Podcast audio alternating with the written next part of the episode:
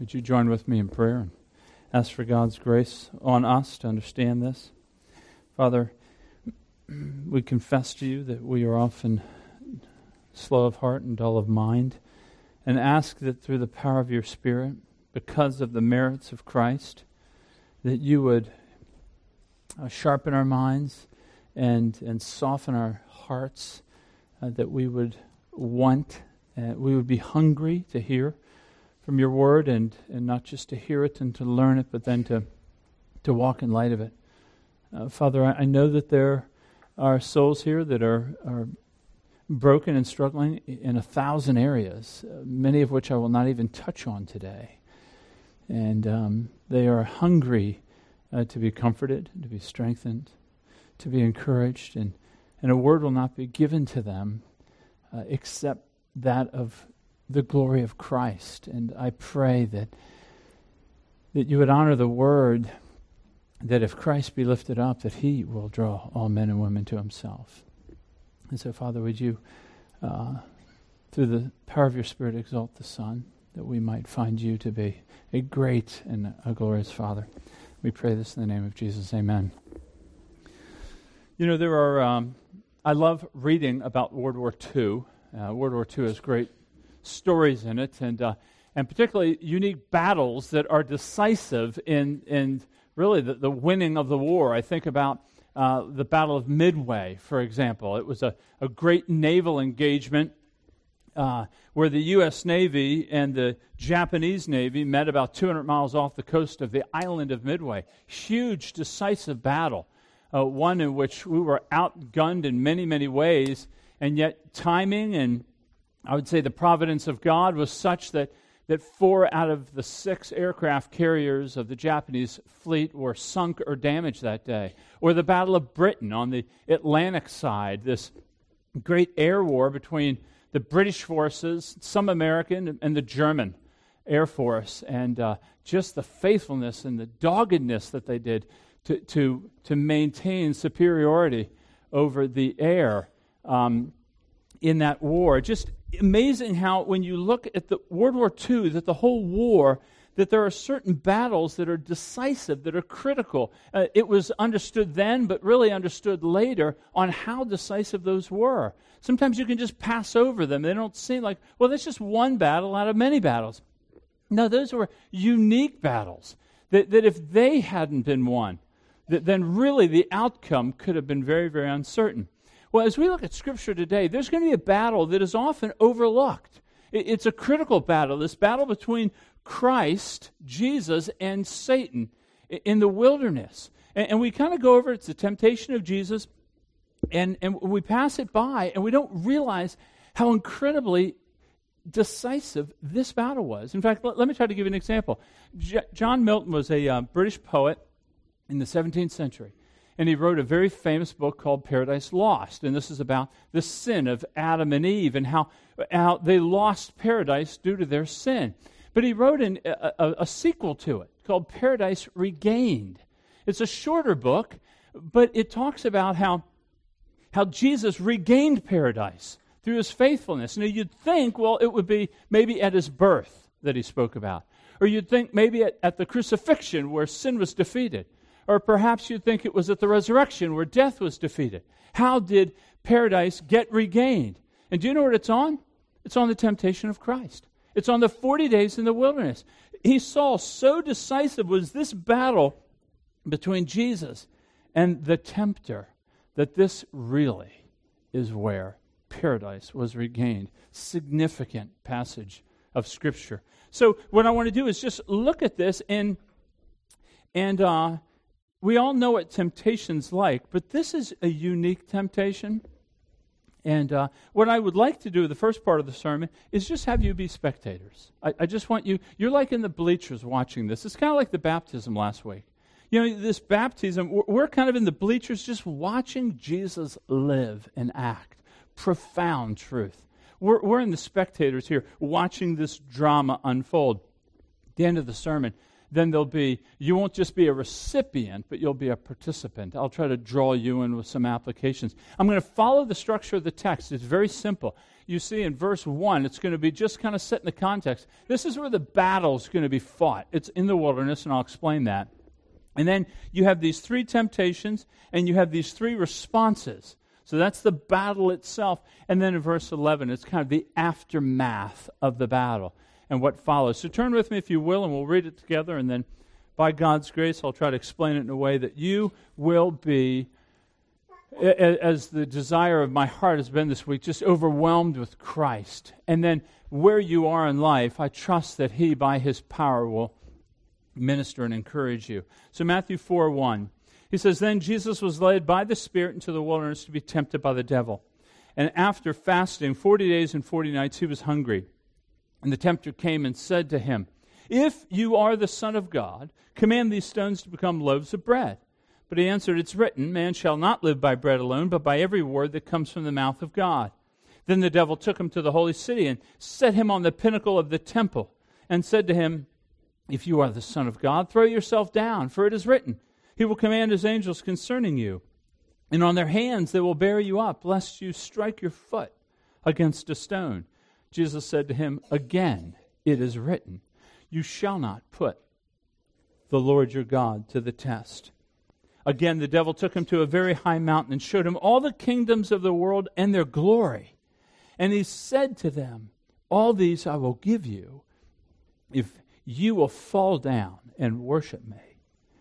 Then Jesus said to him, Begone, Satan, for it is written, You shall worship the Lord your God, and him only you shall serve. Then the devil left him. And behold, angels came and were ministering to him. Now, the, the scene is more involved than you may have originally thought. So, you see the word then, and in Matthew, that's kind of a sequential word. What happens next? Then, Jesus is led by the Spirit into the wilderness to be tempted by the devil. Now, listen, it's hard to understand this apart from the baptism. Remember the glory of the baptism. You have the scene where Jesus is accepting the call to be the suffering Son, to be the Messiah. He's going to take the plan of redemption to the end and complete it. He accepts that call and submits himself to God. Do you remember what happens? The Spirit then descends upon Jesus and equips him to do ministry, equips him to be faithful. And then what do you have? You have the confirmation of God, the voice from heaven coming down saying, This is my beloved Son in whom I'm well pleased. God is confirming Jesus to be his Son to do this work. So that happens. Immediately, he's drawn into the wilderness. Now, he's going to be tempted by Satan. We see that. He's sent to be tempted. That's the intention. But notice who it is that's sending him. He's sent by the Spirit. The Spirit is sending him. It's God's intention to test the Son. It's God's intention to bring the Son to a battle. This is God's doing. You see it. The Spirit led him. In fact, in the Gospel of Mark, the Greek word is he's thrown into the wilderness. It's to be thrown into the wilderness to fight Satan. Now, you, you do know, or you will after I tell you, that the word temptation and testing is the same Greek word. And so you see a testing and a temptation. Now, when Satan tempts, he seeks to destroy. God doesn't tempt. God doesn't plant evil desire in the heart of a man, leading him to sin. But God does test. And God tests to prove and to confirm and to display himself in people. And so you have both in operation here. Do you see this? That God is using Satan and his temptation to test Jesus. Now, why would God want to test Jesus? Well, God wants to test Jesus to show us that he is worthy to be followed. God is testing Jesus so that you will see him in battle and say, He is a glorious king. He is worthy to be believed. He is worthy to be loved and to be followed. So God is setting the stage so that you will marvel over the Son. But why in the wilderness? You've read that maybe 50 times. Well, the wilderness is huge. in Scripture. The wilderness is a place where Israel was always tested. In fact, let me just give you one example. In Deuteronomy chapter 8, it says, And you shall remember the whole way that the Lord your God has led you these 40 years in the wilderness, that he might humble you, testing you to know what was in your heart, whether you would keep his commandments or not. So you remember the story. God draws Israel out of Egypt. He calls them, you know he calls them? He calls them my son. In fact, in Isaiah, he says, my firstborn. So Israel is God's son. And where is he leading them? He's leading them into the wilderness. And he's going to test them there. But you know the history, you know the story. They failed him repeatedly. They didn't walk as a son. They didn't walk according to the commandments. They didn't walk by faith. They didn't walk trusting God. They failed. They failed repeatedly. God, in judgment, draws them into captivity in Babylon over their failure. God, but in grace, restores them to the land. They continue to not walk as a son. And so here we are in the New Testament now. All these years have passed, 400 years of prophetic silence, and, and you know the people had to be wondering what about the plan of God? I mean, God had promised to Adam that he would have a seed to crush the head of the serpent. God promised to Abraham that his seed would bless the nations. It was going to be through the nation of Israel that a seed would come and bless all the world through redemption. In other words, we do have a problem. We are dying. Every one of us will. We struggle with sin. We're not reconciled to God. And so, who is going to come and deliver us? Well, Israel was supposed to, but they failed. So, what happens to the plan of God? Who's going to be a light to the nations? Israel, as a son, failed. What happened? Is God, does that mean God has failed? I mean, that's what we're supposed to be on the edges of our chairs over. Who is going to deliver? Well, out of the ashes of Israel, another son goes into the wilderness. Matthew is at pains for you and I to see in these first four chapters the idea that Jesus is walking parallel to what Israel did. Why? Because he's going to replace Israel, he's going to complete what Israel didn't do. I mean, the, the first four chapters we see over and over. Think about it for a minute. And, and I know this is somewhat redundant because Matthew's been redundant. Matthew has been repeating this theme because in the first four chapters, next week we'll talk about the beginning of Jesus' ministry. All the way up into this point, he's describing this is Jesus. This is the one who's now going to begin preaching this message. He's setting the scene beautifully. So when you look at the parallel between Jesus and Israel, think about it. Israel is drawn into Egypt to sojourn. Jesus goes into Egypt. Israel suffers under the hand of a king seeking to kill its children. So Jesus is threatened by a king that does kill male children. Israel is drawn out of Egypt by God. Jesus, according to Hosea and Matthew chapter 2, is drawn out of Egypt as well.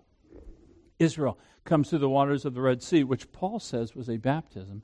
Jesus comes through the waters of baptism. Israel is called the dove in Hosea 7:11. Jesus has a dove when he is baptized. Israel is tempted in the wilderness for 40 years, testing him, trying them, finding out are they the son of God. Jesus is tested and tempted for 40 days in the desert. Isn't that amazing? That Jesus is the son of God. He's been tested. He's going to be tried. God has sent the Son into the wilderness so that you and I could look back and say, Jesus did everything obediently, faithfully. He's a worthy Son. He is an adequate Savior. I mean, it is incredible that, that, that Matthew is just holding up. This is Jesus. Now, why is it so important to draw these parallels? Because it proves the faithfulness of God. God's promise to deliver our hope you know, all of us are aging. We're marching towards that date of, of moving from this life. We, we have unreconciled relationships with one another. We're out of sorts with God. And so, all the help that we need in deliverance and forgiveness, somebody needs to bring it. And Matthew is showing us that Jesus is able. He's an able. He's a sufficient. The whole plan of God, the reversal of Adam's sin, it all rests on his shoulders. So as Jesus strides into the battlefield, our hopes are with him. You have no other hope. He's the last one. He's the best one that can do it for us. We're in the bleachers. He's our man. If he doesn't do it, literally, no one ever could or can. He is the one carrying the mantle of God forward. That's the scene in verse 1. Think of the backlog. That, was just in a verse. Okay, so we meet his opponent. Look at his opponent. His opponent is called the devil. In this passage, he's also referred to as Satan or the tempter. You haven't really heard anything about him before in Matthew just yet, but he's on this scene. He is a person, he's not a force, he's not an idea. He is, as Scripture displays, opposed to God. He's opposed to God's people. If you think of him as a man in red tights and he's got an anger issue, you're only fooling yourself. He's an enemy of God. He's your enemy. He's the enemy of Christ, opposed to you. And he comes out and he's going to tempt Christ, just like he tempted Adam, just like he tempted Israel. He fell, he fell. Now he's going to tempt Christ. Now, when we think about temptation, I want you to think a little broader initially. I want you to think that temptation really can be generalized into this that seeking to lead us to distrust, dislike, find discontentment in God, in His plan, in the way He made you, in the way you look, in your friends, that Satan seeks to tempt. Tempting is leading you to act or to think or to work for your benefit. It's trying to move you from being a self giving person to a self serving person. You remember how last week the triune God orbits around each other. In other words, God is glorious in their self giving love. So we, we are called to orbit around the triune God. In other words, make him the center of our lives, and that's where we find our greatest joy. But what temptation seeks to do is move God out of the center of the orbit and put ourselves in there so that we want everybody to center around us. You see it in kids, you see it in adults. It's a little dressed up, but it's the same thing. How does this affect me? How is this going to bless me? What's it saying about me? It's about me. That's the direction that temptation goes, seeking to promote me. And we're going to see that in this temptation. Let's look at each one. So we've gone from the battle scene. Now we're going to go to these temptations. Look with me in the first one. It says the tempter comes after 40 days and 40 nights. And in Mark's gospel, it indicates that Jesus had been tempted the entire time. And we just have these three temptations recorded. But you can count that there were many more than three. But let's look at these. He says this He says, If you're the Son of God, command these stones to become loaves of bread. Now, Jesus is a man, so he's hungry, he's famished, he's fatigued, you can imagine. And, and Satan comes, he says, If you're the Son of God. Now, some people think this is a challenge to Jesus. Kind of like, well, I'm not sure if you are or not, but if you are. And, and the Greek construction of the sentence doesn't support that. It, it, it, there's an assumption he is the Son of God. In fact, God had already confirmed that in chapter 317. So, what Satan is really doing is he's coming up and saying, Since you're the Son of Man, why don't you turn these stones into bread? In other words, the implication is God your Father, since you're his son, God your Father hasn't done a very good job. Look at how hungry and, and, and famished you are. So, you should probably display your power and make some bread. I mean, Satan's not asking him to make caviar. There's stones all over the place. Just turn a couple of them into bread. You have the power. You're surely hungry. God wouldn't want you to be this hungry. The temptation, of course, is that Satan is looking for Jesus to use his powers in a way inconsistent with his mission. Uh, uh, Satan is looking for Jesus to, to kind of help himself out, not to trust in God, uh, uh, to, to make up for it himself. That where God is lacking, I'll just go ahead and fill in the blanks. I'll take care of myself. I'll take matters into my own hands. Now, you know the modern day parallels. I mean, it could be the, the man or the woman waiting for a Christian mate, and they can't find one. They meet a very nice unbeliever, and they think, well, you know, I've waited, and he hasn't provided. And, and you say, no, no, no, you, you want to be yoked with a believer. Say, no, I've waited long. God hasn't provided. He's given me the gift of marriage. I just need to go in this direction. I'm going to do for myself what God hasn't done yet. Or the businesswoman or the businessman who's working and he's striving to be a Christian. He's seeking to not play the political games of the company, and everybody else is passing by. They're playing the games, they're talking half truths, they're getting credit. And then you start thinking, I've got to get in. I've got to start playing the games. I have to start doing what they're doing. i got to live, Tom. I mean, everybody's passing by me. Everybody else is getting promotions. I'm just stuck here where I am. Or, or perhaps the man in a troubled marriage and he's thinking divorce. He doesn't have the grounds for it, but he's just thinking, you know what, Tom, God wants me to be happy. God doesn't want me to be unhappy, does he, Tom? And, and so we begin to do what we see God is not doing for us, and we do it. Now, notice what Jesus' response is going to be. He says, Man does not live by bread alone, but by every word that proceeds from the mouth of God. But what's interesting, it comes from a, a bigger verse in Deuteronomy chapter 8, verse 3. And here's what it says. And, and Moses now is speaking to the children about to take the land, and he's speaking about God. He says, And he humbled you and let you hunger, and fed you with manna, which you did not know, nor did your fathers know, that he might make you know that man does not live by bread alone, but man lives by every word that comes from the mouth of God. So what Jesus is saying here is that it was God's intention to let him hunger so that he might see God as the provider of all things.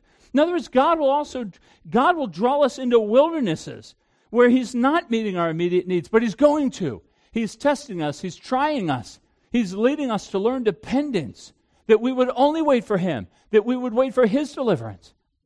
And that's what Jesus was doing. He was hungry, He was called to fast, He was called to wait. That God would come to his aid, wouldn't He? In verse 11, you see that He sends ministering spirits to care for Him. I mean, there's a place, folks, that you want to keep moving. You want to manipulate the system. You want to press the buttons. You want to drive the car. And God's calling you just wait, and I will display my care for you. When they waited in the wilderness and God rained down manna on them, can you imagine? Glad we waited. Glad we waited instead of trying to do it ourselves. That's the first temptation. Don't trust in God. He's not going to come through for you. You better do it yourself.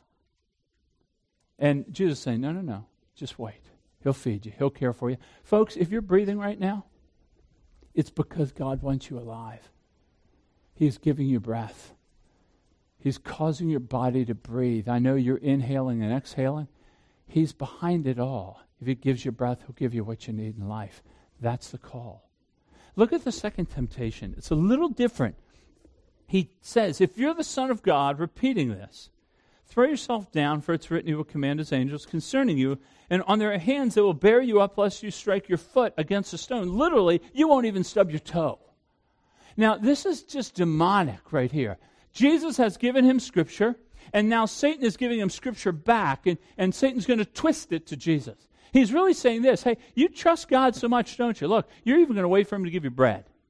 So you trust in his word so much? Well, show me how much you trust him by throwing yourself down off this temple. We don't know where in the temple it was. Josephus, a first century historian, said that the distance between the top of the temple and the rocks below was, was great. Some report as much as 180 feet. And so the temptation is this prove God. In other words, prove God to be faithful. Prove yourself to be his son. In other words, if you throw yourself down, surely, because you are the Son of God, I believe you are, He'll surely catch you up. He'll surely take care of you. In other words, trust God in this. Show us. We want to see it. You have such faith in God? Then throw yourself down. Now, of course, the modern day parallels are, I think, equally clear. Oftentimes, people will act recklessly without the counsel of any other believers. They'll make a move that benefits them, and then they're going to hold God accountable to help and deliver them. Well, God, you promised to help me. You know, we can act without regard for reason, we can act without regard for the scriptures, and we just behave in a way, and then we claim a promise of God, and then we somehow want to hold God hostage to meet me in my need, even though it was absolute foolishness to get in the spot that I am now in. And we want to claim the promises of God and manipulate God to make Him prove Himself to us. And this is why Jesus says, Man does not test God. He says, You shall not put the Lord your God to the test. God's word is sure, but God's word is not there for you to hold him captive to it. You are there to believe in it and to respond to it and to act by faith toward it. But we're not surely called to hold God and say, Prove yourself to us, as if we're on the seat of justice, calling Him to account to us. Be careful, oftentimes we do. We act in ways that are reckless, that are without regard for biblical truth, without any counsel of believers, and then we get ourselves in some deep water, some hot water, and then we start claiming God. And when God doesn't deliver us in the manner and the timing that we want, then we somehow hold him short. Maybe he's not so faithful. Maybe he doesn't love me so much. And then you begin to make accusations towards God because he hasn't come through when you put yourself in the position you did. I believe God delivers us from stupidity. I'm a walking testimony of that. But to walk in reckless disregard and then hold him accountable is to test God. Okay, look at the third temptation with me. He says, He takes him up to this high mountain and showed him all the kingdoms of the world and their glory. And he said, All these I will give to you if you fall down and worship me. Now, there is no high mountain that he can go to to show all the kingdoms of the world. We know that. It's a visionary, it's a supernatural experience that, that he lays before him the kingdoms that, that in part were given to Satan at the fall. And, and he lays them before, and all of their glory and he says, If you worship me, I will give you all these. Now, what, what's the temptation here? Well, the temptation, I believe, is just a shortcut. Just bend a little, Jesus. Just compromise. Avoid the suffering. Avoid the humiliation. Avoid the death. I, I, I mean, I mean, it's there's a better route to kingship, Jesus. If you just give me a little worship, I will give you all these things. And guess what? This is the selling point no cross. You, you don't have to do the cross. That cross where you will be cursed of God. It isn't just the physical pain I want you to think about here. Avoiding the cross meant this that he would be avoiding carrying all the sin of mankind on him, that he would be avoiding the Father's just displeasure and wrath, the separation that is mysterious to me but between the triune God, that God would have to forsake the Son as he bears sin. You won't have to do that. I mean, can you imagine? Jesus, it could have played with his mind. I mean, Jesus is thinking, well, if I do get the kingdoms, then I could get rid of all the tyrants. I could establish justice. I could bring peace. I could help the poor. I mean, think of all the good that he could have done without the cross. I mean, it could have been tempting. I mean, I think about us. Let's go with modern day parallel here. You know, the end justifies the means for many of us, does it not? I, I, mean, we can justify sin if there's a sanctified ending.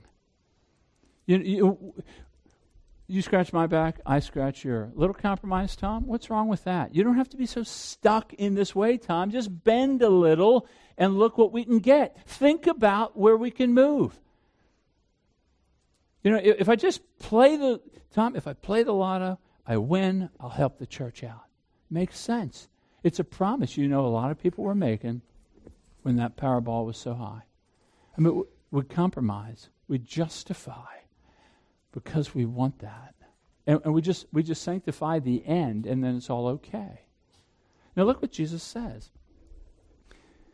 He says, You shall worship the Lord your God, and him only shall you serve. I mean, I, I think this has got to be the hardest and the easiest temptation for Jesus. It, it, had to be the easiest in terms of identifying it as a clear temptation of sin, but it had to be the hardest because of the offer that it was making. But Jesus knew that to be the son, to be the obedient one, Adam fell, Israel fell. For Jesus not to fall, to be the son, he would have to suffer. The cross was the way, there was no other way. He was going to submit himself to the plan of God.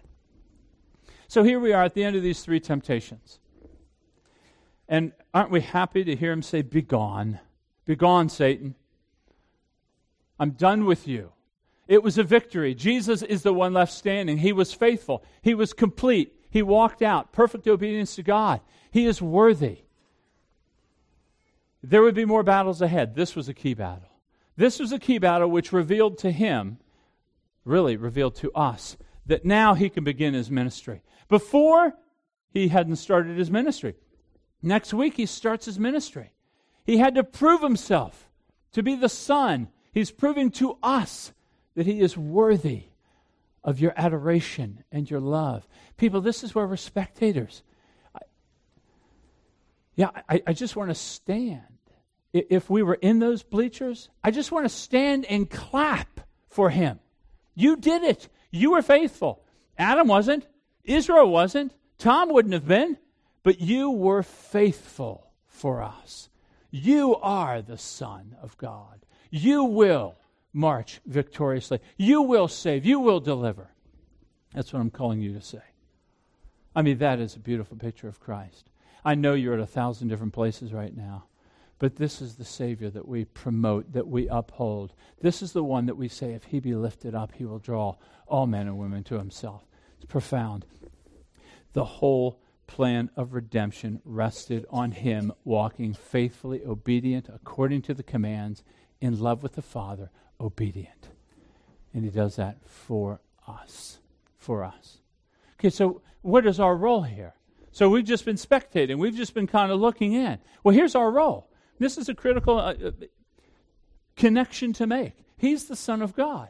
Now, it's interesting in the Gospel of John, he says, Whoever receives, um, he says, Whoever believes in my name and receives him who sent me uh, will become children of God. Children not born of natural descent or a husband's decision or human will, but born of God.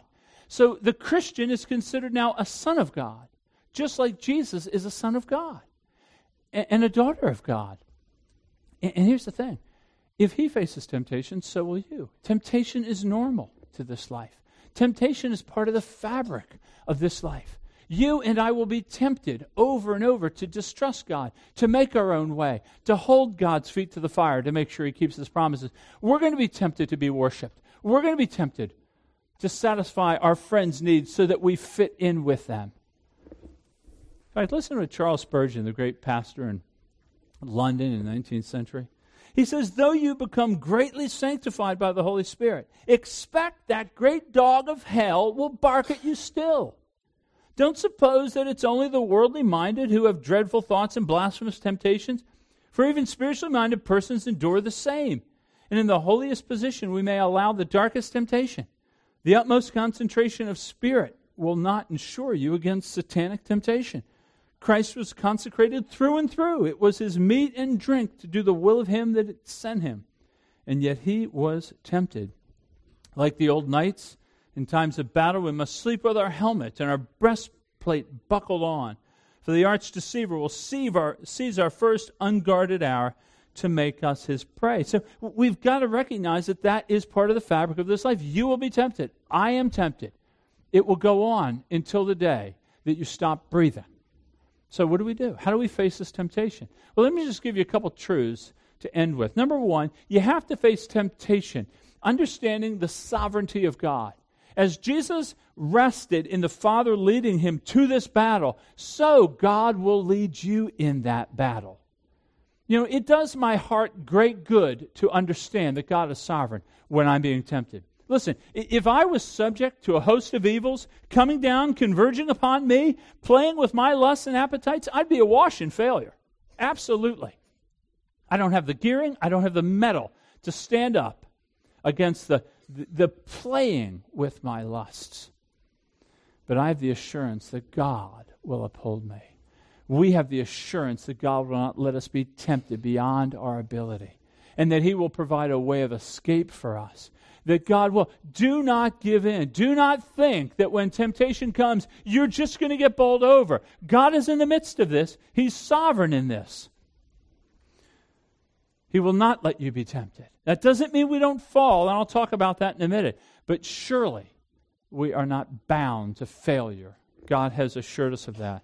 But, but secondly, we also face temptation turning to Christ. When you, in your spirit, find you being tempted, find yourself being tempted, which you know, if you're a Christian, you know there's a signal, there's a flag, you know when something's coming on. And the call is to turn to Christ. Christ has been tempted far greater than any of us. I mean, think about it. You, you, know, I only know the power of temptation to the point before I cave.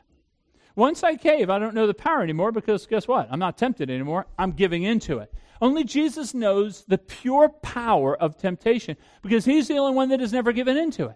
If you could last all that way, you would know the power of it. I crumble halfway up, so I don't know the full power. He does.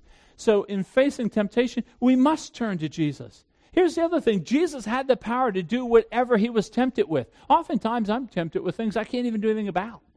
So, really, the temptation isn't that great because I couldn't act on it if I wanted to. But he had the power to do it, and he didn't.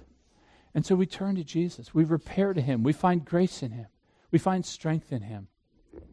We sang part of the song, but in Hebrews he says, Since we have a great high priest who has passed through the heavens, Jesus, the Son of God, let us hold fast to our confession.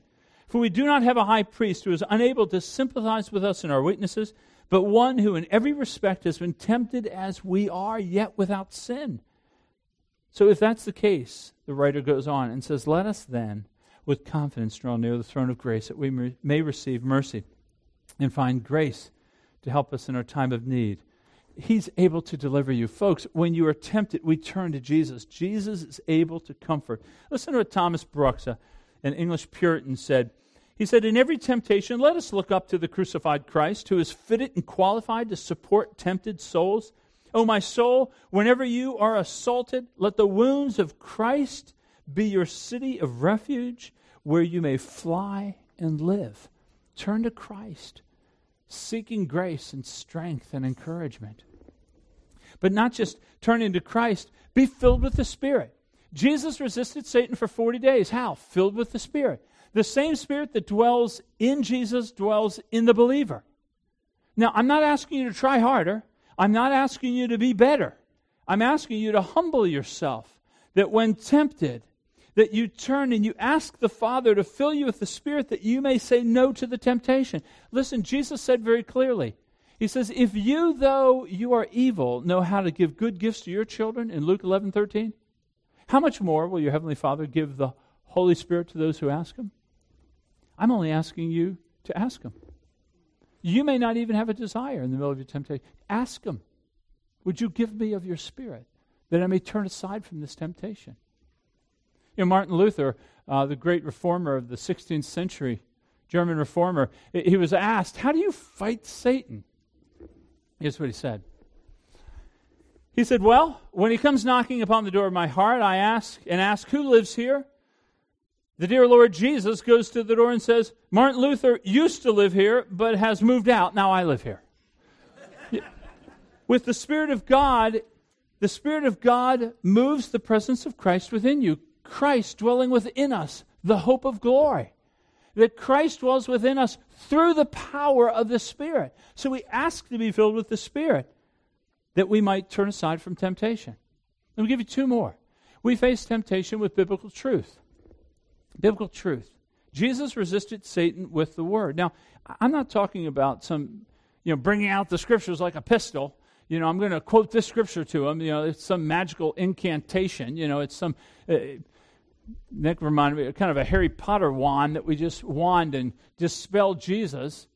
You know, I'm not even going to say, hey, you need to memorize Scripture. I, I do encourage memorizing Scripture. But the memorization of Scripture as an act in itself doesn't repel Satan. It's the truth of God that is in the Scripture that fills and fuels your mind, that you begin to see God as greater than the temptation. So, folks, it works like this. So, I see a beautiful woman on Fox News. And I'm tempted to go there and see the picture that's there. And I realize, no, the pleasure of God is greater than the momentary satisfaction of lust for me. And if I reject that, if I reject that and I pursue God, I find his pleasure in obedience to be greater than the momentary pleasure. And then all the guilt that follows it you know, because that's got to be part of the equation, right? You can't just look at the pleasure you get from the picture. All the guilt that follows it, that's got to be contained within the decision if I'm going to do it. And you think, no, his pleasure is far better because God's good. He's gracious. He's given us a son. I think about the greatness of God and all that he is for us and to us and will be with us. I think that's better than a picture that's probably airbrushed. And so you turn aside but it's the truth of God's character. If you're only reading the Bible here, then your souls are very, they're very much endangered. The scriptures are what f- teaches you about God. And if you're not in the scriptures, you don't know about God. If you don't know about God, you don't have the resources to fight. And then last, I would say this that we face temptation uh, with the gospel. And here's what I mean many of you have failed repeatedly. You, you may be feeling quite guilty now, uh, borderline despair, and you think, why should I even try? And it's a problem. When you fail once, you, you have the tendency to justify continuing failure. Since I've already failed, I might as well keep failing. And, and, here's, what, here's what the gospel does for us in temptation the temptation to keep giving in to failure. The gospel reminds you that you have a new identity. You're not, you may have been immoral, you may have been a cheat, you may have been a liar. You're not those things anymore. Christ dying for you gives you a new identity. You're now in Christ. You're now forgiven. You're now adopted. You're now in the family of God. You now have a different name. You now have a different family. You're not the same. You've been washed. You've been cleansed. You've been redeemed. Listen to what Paul writes in Colossians. He says, And you who were dead in your trespasses and the circum- uncircumcision of your flesh, God made alive together with him, having forgiven us all our trespasses by canceling the record of debt that stood against us with its legal demands. This he set aside, nailing it to the cross. He disarmed the rulers and authorities and put them to open shame by triumphing over them in him. So, what he's saying is this He's saying that as a Christian, the record of debt that stood against you, you individually, had a record of debt that stood against you and condemned you as guilty. That has been nailed to the cross through the power of the gospel. And thus he has disarmed the ruler. So when Satan comes accusing you and saying you're this and you're that, and you're no good and you're a loser and this and that. You say, no, no, no. That has all been, well, actually, that is true, but it's all been taken. And it's been forgiven. It's been nailed to the cross. So you don't have to capitulate to failure after failure after failure because you have the gospel. And all those sins have been nailed to the cross. You've been, you've been given freedom. You have a new identity. You're a Christian now. You're a follower of Christ. You've been washed in his blood. You've been saved from your sins. You have a name written in heaven. You're known by God. You are now his child, no longer under the power of the evil one. So, folks, this is a profound text. It highlights Christ as glorious, and it calls us to walk as he walked because of what he has done for us. So let's take a few minutes now, and I'm going to open us in prayer, and Elder's are going to close us in just a few minutes. Uh, when we pray, we're speaking to God about the work that He's done for us. We're thankful, we're grateful, perhaps we're confessional. But I would ask you just to pray loudly so we can join with you. I would ask you to pray briefly. And what I mean by briefly, just so that you know what I mean by briefly, is pray briefly so that other people can pray. Um, I was reminded by two friends about something called the breath prayers, which is, you know, don't pray any longer. If you have to breath, if you have to breathe, you pray too long. And I'm not trying to limit prayers here. I'm just trying to make it so we as a body can corporately come together and worship Him uh, together.